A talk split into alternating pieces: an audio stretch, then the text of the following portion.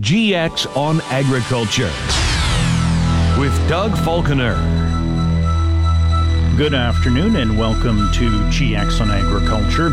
Coming up on today's program, the Agricultural Producers Association of Saskatchewan is calling on Transport Canada to implement the National Supply Chain Task Force's recommendation to expand railway interswitching zones in May.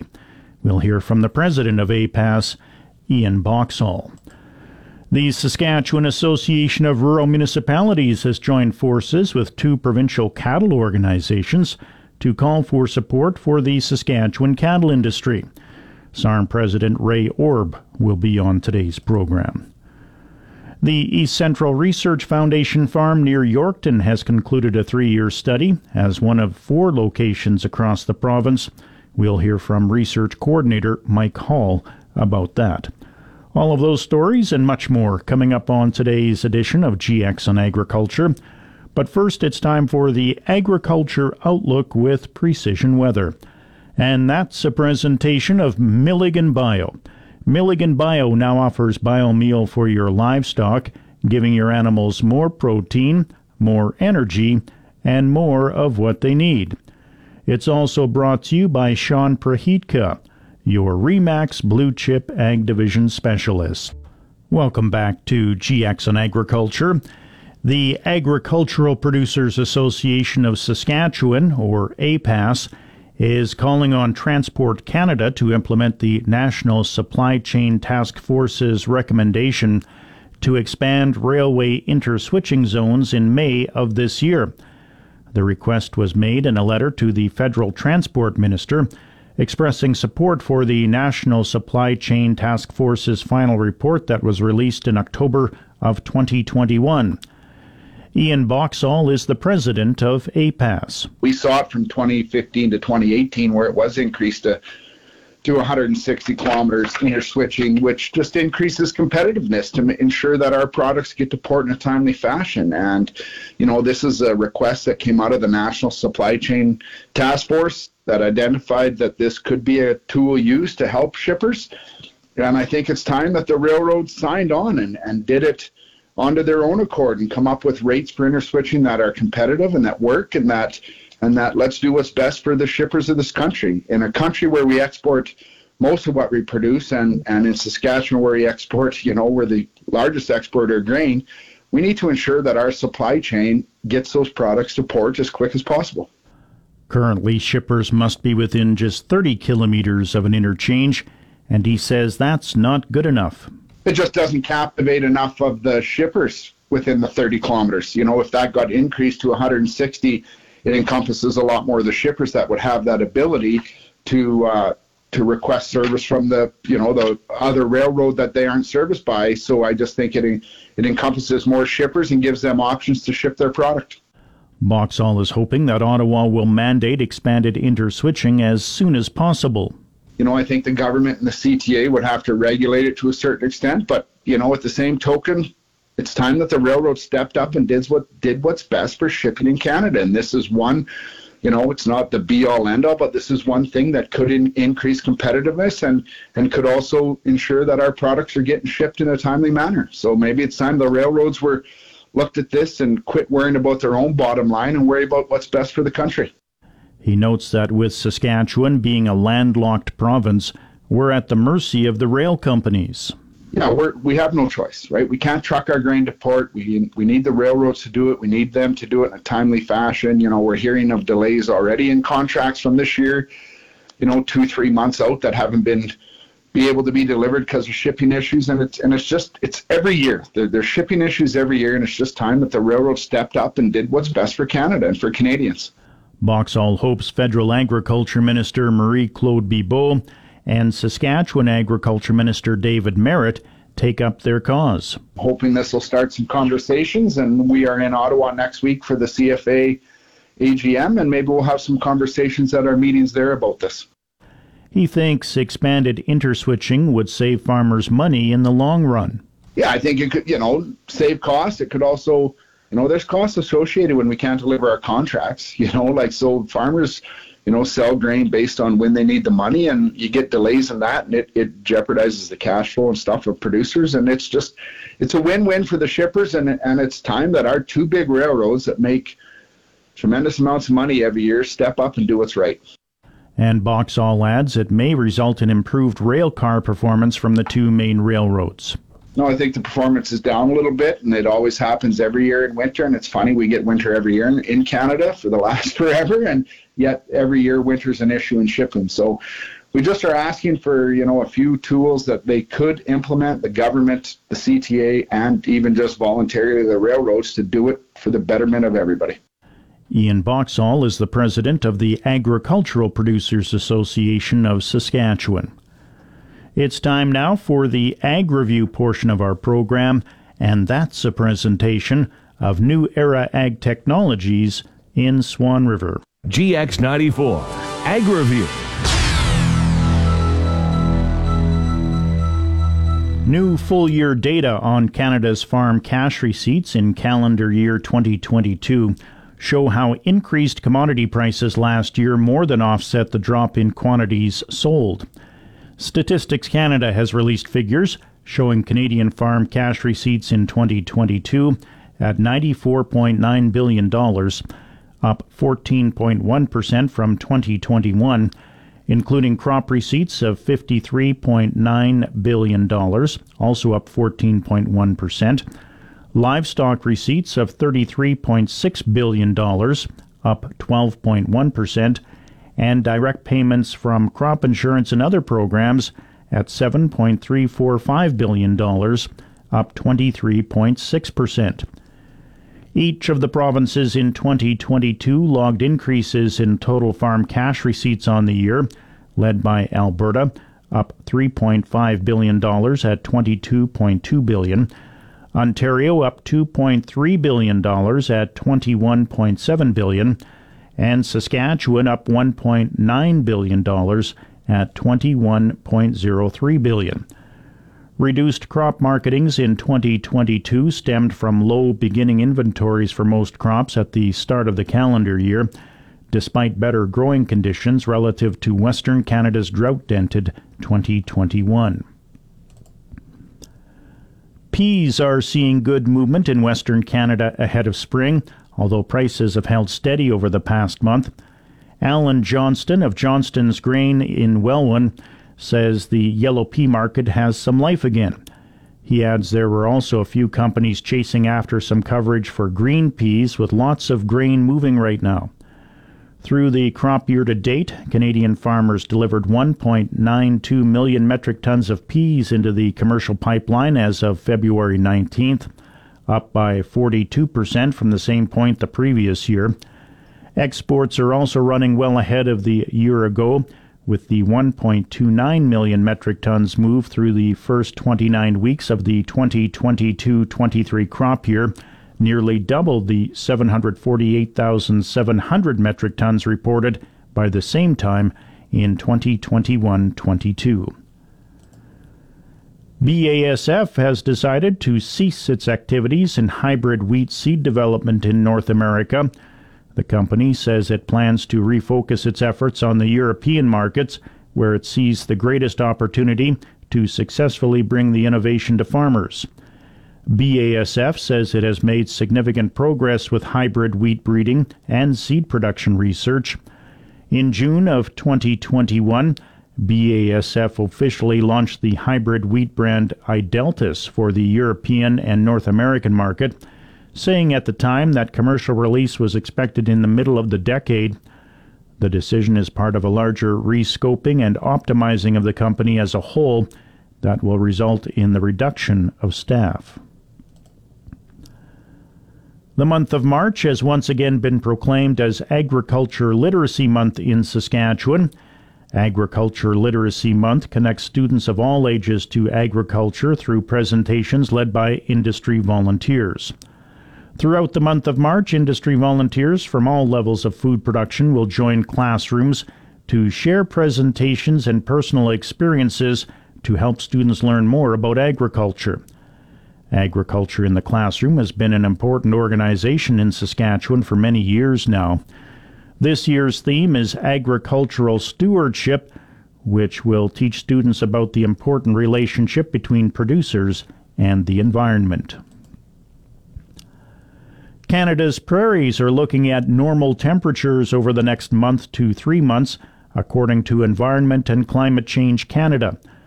The federal department yesterday issued its temperature and precipitation probabilistic forecasts, which also called for normal precipitation for most of the region.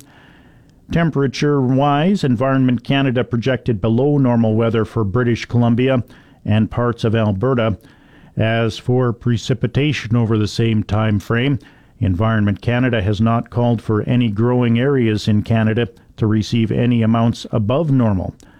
However, southern Alberta and western Saskatchewan are projected to receive below normal precipitation, as are Nova Scotia and southern New Brunswick. That left the remainder of Canada's growing areas likely to get normal levels of rain or snow over the coming months. And that's the Ag Review portion of our program. Please stay tuned. GX on Agriculture will return right after these messages. Welcome back to GX on Agriculture. I'm Doug Falconer. It's partly sunny and minus 16 degrees in the Yorkton Melville region. I'll have your complete weather details coming up at 1 o'clock. The Saskatchewan Association of Rural Municipalities, or SARM, has joined forces with two provincial cattle organizations to call for support for the Saskatchewan cattle industry. SARM President Ray Orb says they've partnered with the Saskatchewan Cattlemen's Association and the Saskatchewan Stock Growers Association. Orb is worried about declining numbers of cattle producers in the province. We have a lot of common issues with uh, both the stock growers and the C- Cattlemen Association here in the province, and uh, I think we're both uh, setting out to try and do the same thing to try and, I think, solve some of the problems, some of the issues that, that ranchers are, are facing out in the in the cattle industry, and uh, and one of them that we've cited is, of course, the uh, shortage of, uh, of rural veterinarians, large animal practice uh, veterinarians. Uh, I know the province has done uh, some good things. They've created more seats at the uh, at the Western College of Veterinary Medicine in Saskatoon, but um, we believe that more needs to be done. He would also like to see Ottawa step up to help livestock price insurance premiums be more affordable for producers. You know, we're we're asking you know the federal government to look into this to create kind of a, like a national program, so that would involve um, the federal government sharing in the in the share of producer premiums uh, to make that more affordable for for Saskatchewan livestock producers. Um, but also safety net programs. You know, we uh, are aware of programs like Agri Stability, Agri Invest, um, you know, production insurance, and we're asking, uh, you know, even crop insurance here in Saskatchewan to look at uh, perhaps delivering some new programs that would help livestock producers on their farms. Orb notes drought is a big concern in western Saskatchewan right now. Yeah, it is, and you know we're looking at uh, we're looking at the soil moisture map, and we're seeing you know there's still a good part of our province that's uh, dry, some moderately dry, but some severely dry. And uh, if we don't get uh, rainfall in the spring, perhaps you know a little bit more snow this winter, but but surely more rain in the spring, we're going to be facing another drought in a big part of our province. He would like to see more action in reducing the veterinarian shortage in the province. Well, the veterinarian shortage, I think it's something that needs to be, you know, and that's it's a funding model needs to be there where you know there are more seats created for sure. That the uh, uh, province has addressed that. I, you know, I think that's probably good in the medium to longer term, but in the short term, we've got some areas of the province where they do have a shortage of vets. We're hearing that there are some clinics that are uh, restricted hours. Uh, some are some are perhaps closed on weekends and things like that. But I think we probably need to get to perhaps some of our younger people out in the rural areas to uh, to uh, you know give them more information and, and create interest out there about uh, young people getting involved in veterinary medicine and some of those young people uh, that live on our ranches and our farms in rural Saskatchewan are good candidates to be veterinarians. So I think we need to help uh, educate them as well. Orb remains very concerned about the future of the beef industry in Saskatchewan. I think it's because of the sell-off. We see this, uh, you know, in Western Canada especially because of drought, uh, and I think it's a lot to do with with the uh, prices that producers are receiving uh, for their livestock when they sell them, just not being high, quite high enough because the cost of production is very high. Things like carbon tax on top of uh, existing expenses certainly doesn't help. It's something we've been trying to address with the with the federal government to no avail. But certainly, cost of production being very high, uh, drought creating people uh, in some cases to sell off a large part of their herds, and so we're looking at this now. Is this industry going to be able to survive in the long term? That's why we're meeting with organizations uh, in this province to discuss this. That's SARM President Ray Orb. Livestock market conditions. U.S. live cattle futures for April are trading at 165.35 this hour. That's down 12. June live cattle trading at 160.60, down 75. April feeder cattle trading at 194.15, down 92. May feeder cattle trading at 199.05, down 57. April lean hogs trading at 85.02, down 15. May lean hogs trading at 93.75, down 65. And that's the livestock market conditions. Please stay tuned. GX on Agriculture will be back right after this. Welcome back to GX on Agriculture. The East Central Research Foundation farm near Yorkton has concluded a three year study as one of four locations across the province. Research coordinator Mike Hall says it was to determine if newer malt barley varieties require more nitrogen. This is last year for our Barley Max trials.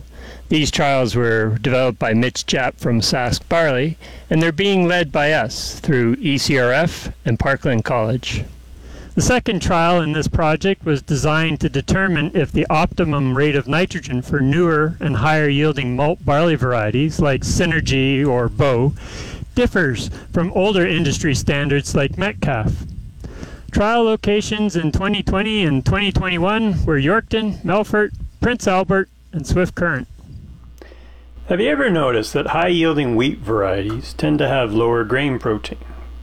While this is not desirable for hard red spring varieties destined for the human consumption market, it is desirable for grains destined for alcohol production, like ethanol wheat or malt barley. Less protein means more starch to turn into alcohol. Some of the newer malt barley varieties are much higher yielding than the old standby AC Metcalfe. This made us wonder if high yielding varieties of malt barley had lower grain protein than AC Metcalfe, and if so, would the most economic rate of nitrogen be higher for these varieties? To present the results of the study, I felt it was best to split the trials into high and low yielding groups. There are seven site years in the high yielding group and five in the low yielding group.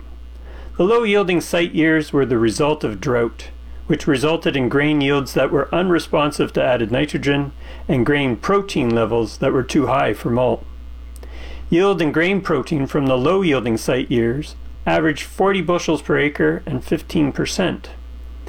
In contrast, the high yielding site years averaged 92 bushels per acre of grain with a lower protein content of 12%. High protein is not desired by maltsters, and for the sake of argument, I will assume grain protein above 12.5% in the study is not suitable for malt. These are the main effects of barley variety on yield for the high yielding site years and the low yielding sites. On average, Synergy was the highest yielding variety, followed by Bow and then Metcalfe for both groups. However, Bow did not yield statistically more than Metcalfe when yield potential was low. In both cases, grain protein for Metcalfe was higher, which makes sense as it typically has a lower yield potential. These varietal rankings were fairly consistent between site years, but there were a few exceptions. For example, yields did not statistically differ between varieties in Prince Albert in 2021, despite it being a high yielding site. Here's the effect of increasing nitrogen on barley yield for the low yielding site years. Note the scale is soil plus fertilizer N, so the yield response to added nitrogen is not starting until 78 pounds of nitrogen per acre, which is the average level of N in the top two feet of soil. Yield response to increasing nitrogen are represented by the blue line for AC Metcalfe, orange line for Synergy, and gray line for Bow. Clearly, none of the varieties are particularly responsive to added nitrogen for the low yielding site years. In contrast, the protein was increasing sharply with added nitrogen for all varieties. The levels of protein are much higher for Metcalfe compared to the other varieties, but regardless of variety, all protein levels are well above 13%, even when no nitrogen was applied. None of the varieties are likely to make malt based on protein, but CDC Bow and AAC Synergy have a better chance. The information here implies that Metcalfe should be fertilized with less nitrogen than the other varieties. But let's see how things shake out for the high yielding group. Here are the yield responses to added nitrogen for the high yielding site years. Soil nitrogen reserves for these sites average 82 pounds of nitrogen per acre, which is just a touch higher than the 78 pounds of nitrogen per acre for the low yielding group. You can see Metcalfe in blue is lower yielding than the other varieties and is hitting a yield plateau at a lower level of soil plus fertilizer nitrogen. This alone implies that Metcalfe will require less nitrogen to maximize yield, but we still need to look at the grain protein. Again, Metcalfe in blue has a higher grain protein than the other varieties. Assuming barley grain with a protein greater than 12.5% won't make malt, then less nitrogen needs to be applied to Metcalfe than the other varieties. For simplicity's sake, let's remove Bow and just compare Metcalfe with Synergy. For Metcalfe, 12.5% grain protein was reached at 164 pounds of soil plus fertilizer nitrogen. In contrast, 12.5% grain protein for Synergy in orange was not reached until 208 pounds of soil plus fertilizer N. That's a huge difference of 44 pounds of nitrogen per acre. Let's go back to the yield responses for Metcalfe and Synergy. At the rate of nitrogen that results in 12.5% protein for Metcalfe, Metcalfe yielded 97 bushels per acre and Synergy yielded 106 bushels per acre. But we can still push the rate of nitrogen for Synergy another 44 pounds of nitrogen per acre before we reach 12.5% protein. This also provided us with another 4 bushels per acre for Synergy. But should we be pushing nitrogen rates this far, and should we be applying 144 pounds of nitrogen more to Synergy relative to Metcalfe? Well, let's apply some economics to these response curves. If we go back to the 2021 crop planning guide when economics were brighter, nitrogen only cost 47 cents per pound and malt barley was $5.20 per bushel. With these assumptions, the most economic rate of soil plus fertilizer N was 164 pounds per acre for Metcalfe and 194 pounds per acre for Synergy. With these economics, Synergy only requires 30 pounds of nitrogen per acre more and not the extra 44 pounds of nitrogen per acre it could be fertilized with before exceeding 12.5% protein. However, this is still a big difference. One of the reasons it's so large is we can't increase the level of soil plus fertilizer N above 164 pounds per acre without increasing grain protein beyond 12.5% for Metcalfe. At 164 pounds of nitrogen per acre for Metcalfe, one additional dollar spent on nitrogen is returning a dollar nine in malt. In contrast, at 194 pounds of nitrogen for Synergy, grain protein is still below 12.5%, and $1 spent on nitrogen is returning $1 worth of grain. Perhaps a fair comparison between varieties would be to compare them both at a dollar of nitrogen providing a dollar nine of grain. If we do this, the most economic level of nitrogen for Synergy has dropped to 186 pounds per acre. Now the difference in optimum N between the varieties is only 22 pounds of nitrogen per acre. But wait, I can drop the difference even more if I use the poor economic scenario from the 2023 crop planning guide of $1.18 per pound of nitrogen and $6.76 per bushel of malt. In this case, the most economic rates of soil plus fertilizer N are pushed down to 144 pounds per acre for Metcalfe and 156 pounds per acre for Synergy. This is only a difference of 12 pounds of nitrogen per acre, and this is when the last dollar you spent on nitrogen generates one dollar of grain. If you want your last dollar spent on nitrogen to produce a dollar ten of grain, then this shifts the optimum rates down the curve and now Synergy only requires 9 pounds per acre of more nitrogen.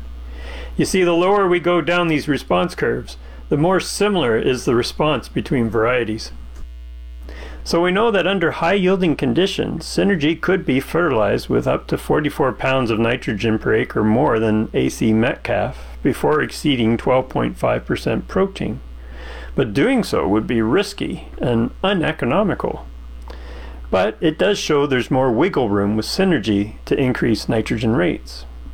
Under good economic conditions, Synergy could receive somewhere between 21 and 30 pounds of nitrogen per acre more than Metcalfe, depending upon your risk tolerance. It's whether you want your last dollar spent on nitrogen providing a dollar ten or a dollar of grain.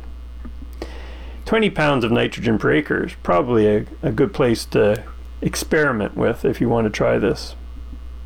Under poorer economic conditions, Synergy would only benefit from 9 to 12 pounds of nitrogen per acre more than AC Metcalfe.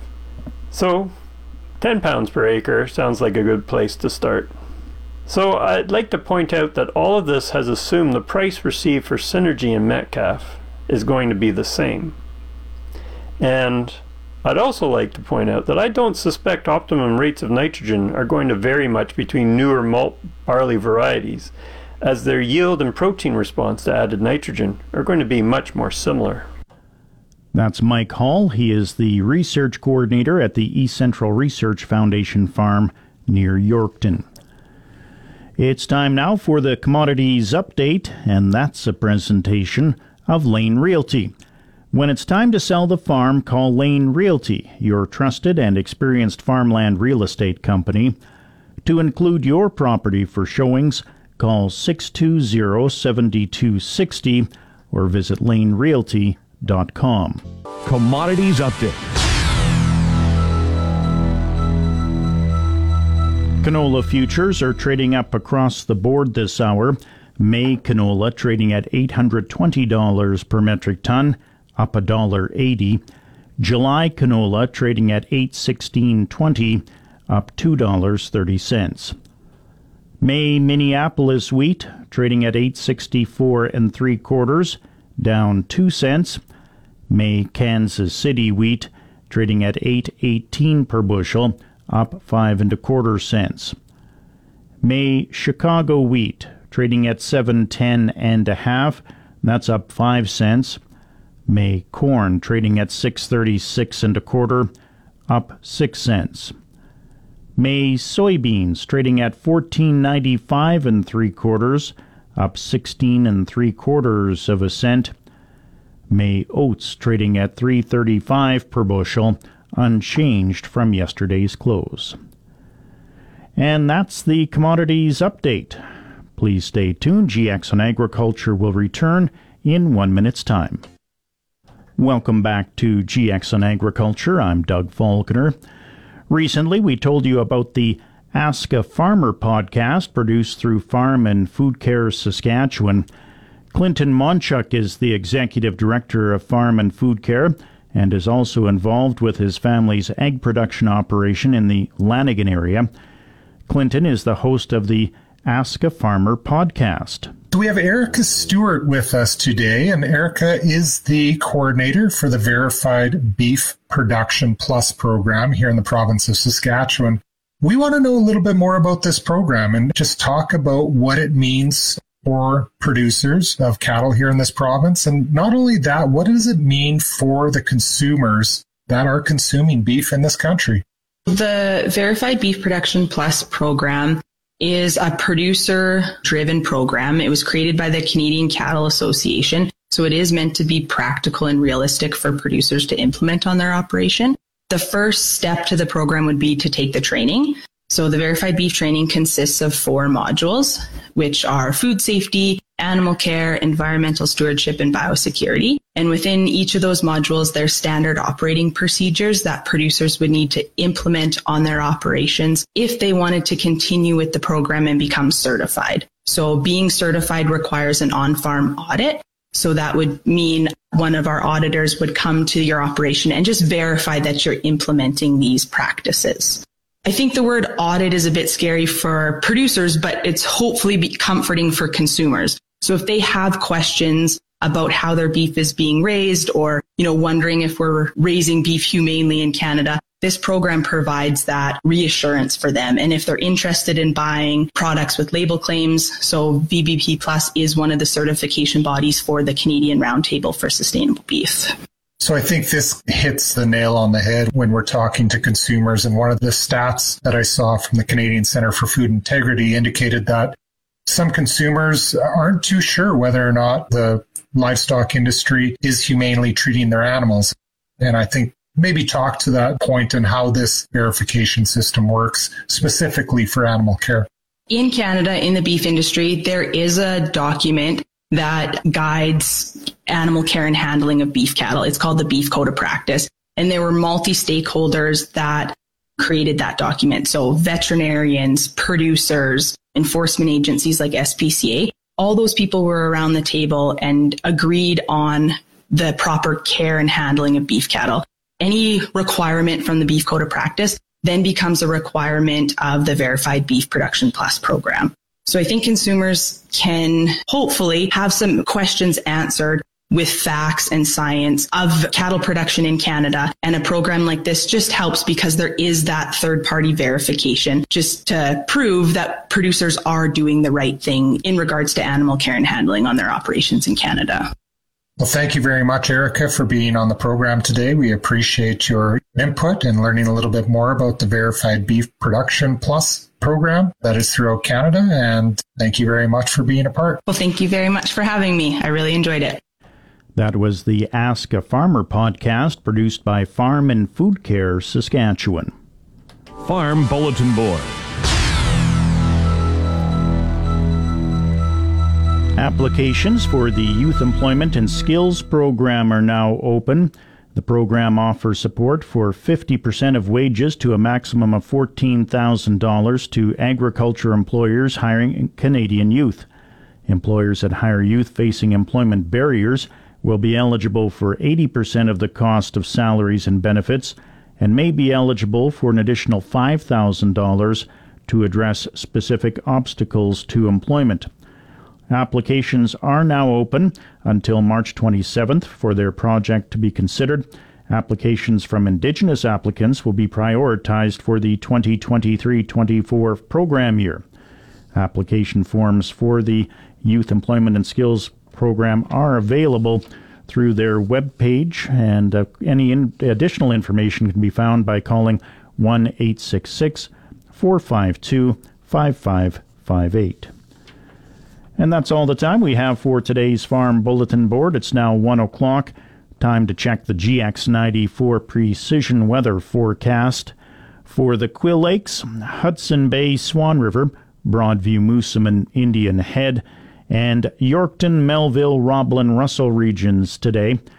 Partly sunny, winds south southeast at 10 to 20, and a high of minus 14 degrees.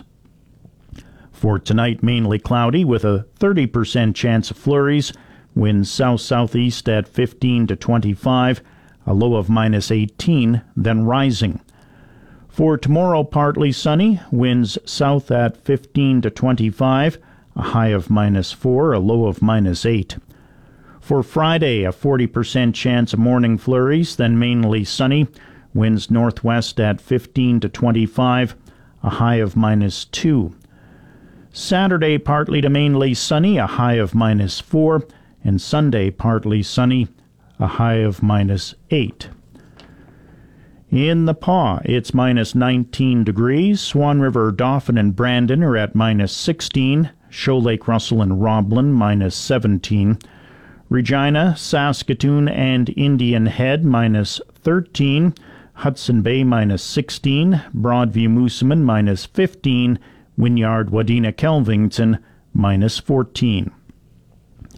The Yorkton Melville region has a partly sunny sky, a south southwest wind at 11 kilometers an hour. 82% is the relative humidity. The temperature is minus 16 degrees. With the wind chill, it feels more like minus 23 degrees. That's your agriculture weather, and that'll do it for GX on Agriculture for today. Be sure to tune in again tomorrow at 12:15 for another edition of the program. It's time now for the news and sports headlines.